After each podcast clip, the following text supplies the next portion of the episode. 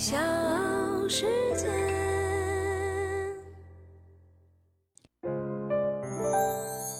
大咖故事，故事舅舅，越说越有。当地时间十一月二号，美国波士顿华裔候选人吴米当选波士顿市长。这个命运多舛的华裔女孩是如何在充满隐形障碍的政治社会体制中，一步步走进波士顿权力中心的呢？她又是如何打破性别与族裔的藩篱，以外来者的身份成为波士顿的市长？我是唐莹，欢迎各位收听和订阅《大咖故事》。那今天呢，我要来给大家说一说波士顿两百年来第一位女性市长，也是第一位有色人种市长。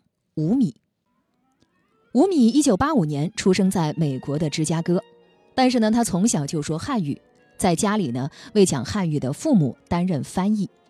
吴米出生的时候，他的父母刚从中国台湾移民到美国不久，为的就是孩子们能够获得更好的发展。那个时候，吴米的爸爸吴涵是化学工程师，准备在伊利诺伊理工大学读研。但是，他和妻子玉敏，也就是吴米的妈妈，几乎不会说英语，因此出生在美国的大女儿吴米，从四五岁开始就要充当他们的翻译，帮助他们和政府机构打交道，填写各种表格。在芝加哥郊区读高中的时候，吴米已经开始学习大学预修课程，加入数学小组和护旗队，并且在学术评估测试，也就是 SAT。和大学入学考试 ACT 当中获得了满分。二零零三年，吴米甚至作为伊利诺伊州代表荣获美国总统奖学金。在高中最后一年，他还担任了全美高中生联盟的主席。在毕业典礼上，作为共同致辞代表，他以美国作曲家格什温的《蓝色狂想曲》中的一段钢琴独奏，博得了满堂喝彩。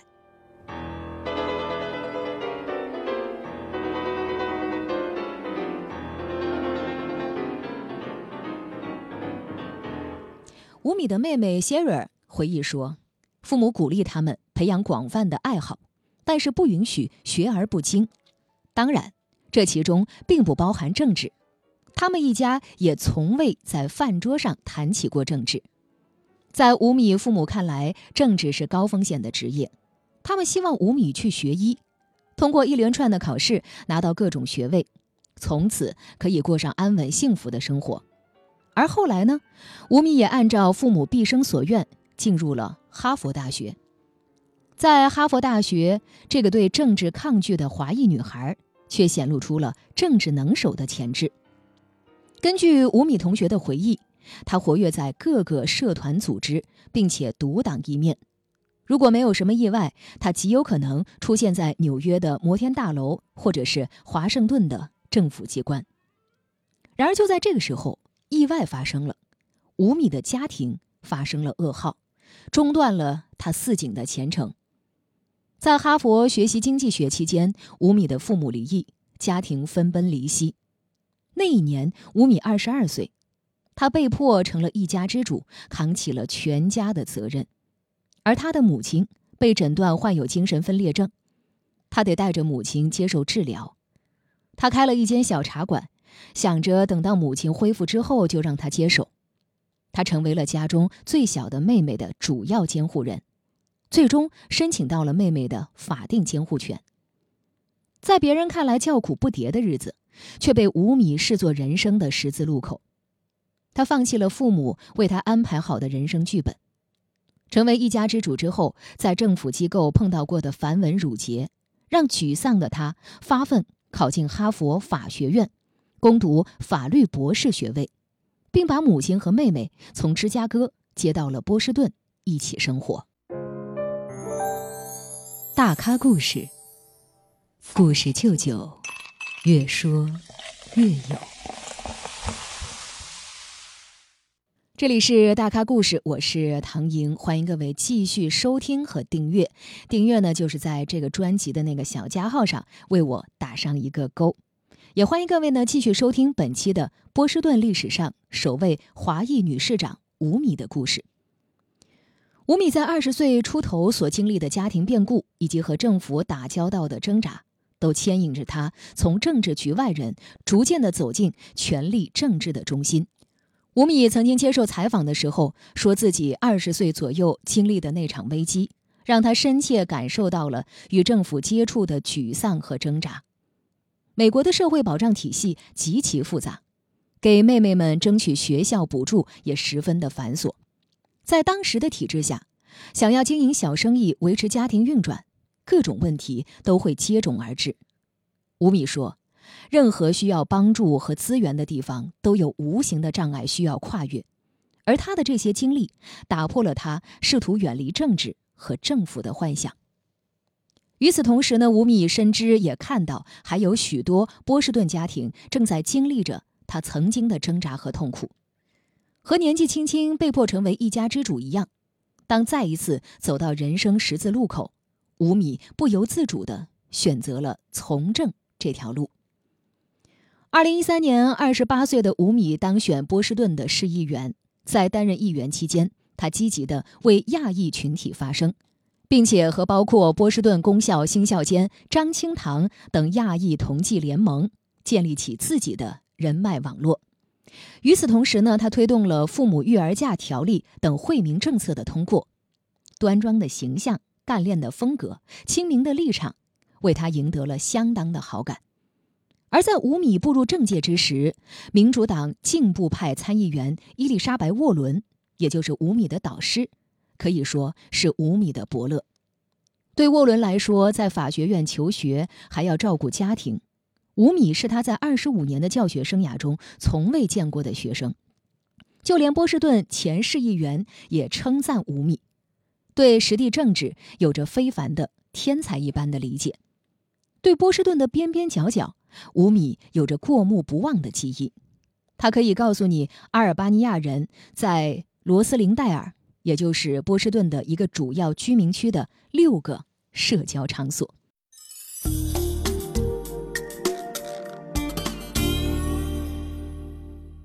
当吴米在波士顿开启自己的政治生涯时，这座城市也正处于一个转折点，选民越来越年轻，教育程度越来越高，政治立场。也在逐渐的左倾。他提议让波士顿成为进步派政策的试验场，将城市开发合约重新分配给波士顿非裔所有的公司，削减警察工会的权利，免除部分公共交通的费用，并且恢复一定的租金管控。这些大刀阔斧的改革让房地产利益相关方倍感压力。在市政府工作将近十年，我发现。在政府里最容易做的事情就是什么都不做。吴米曾经是这样说的。而在试图带来改变的过程中，那些想保持现状的人会被影响，或者感到不安，甚至是遭受损失。吴米坦言，他喜欢在平凡细小的公共工作上深耕，比如解决城市下水道和坑洞的问题。在他看来，每一个微小的项目。是实现城市发展愿景的关键之举。在波士顿传统政客的眼里，吴米的身上带着挥之不去的局外人的标签。的确，就连吴米自己也承认：“我从小到大都未见过像我这样的人掌握权力。”童年的时候，吴米在电视上看到的唯一一位美国亚裔女性，就是花样滑冰运动员关颖珊。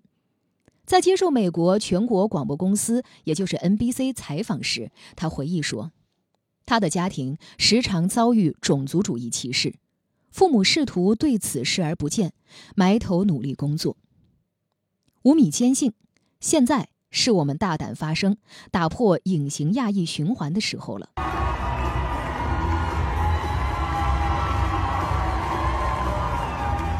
One of my sons asked me the other night. if boys can be elected mayor in Boston. They have been, and they will again someday, but not tonight. 我们将会迎来一个包容的波士顿，没有人会被赶出这座城市。我们欢迎所有将波士顿视为家的人前来。We are ready to meet this moment. We are ready to become a Boston for everyone. We're ready to be a Boston that doesn't push people out, But welcomes all who call our city home. 毫无疑问，美国的亚裔期待更多的五米，也期待更多为亚裔利益发声的五米。小时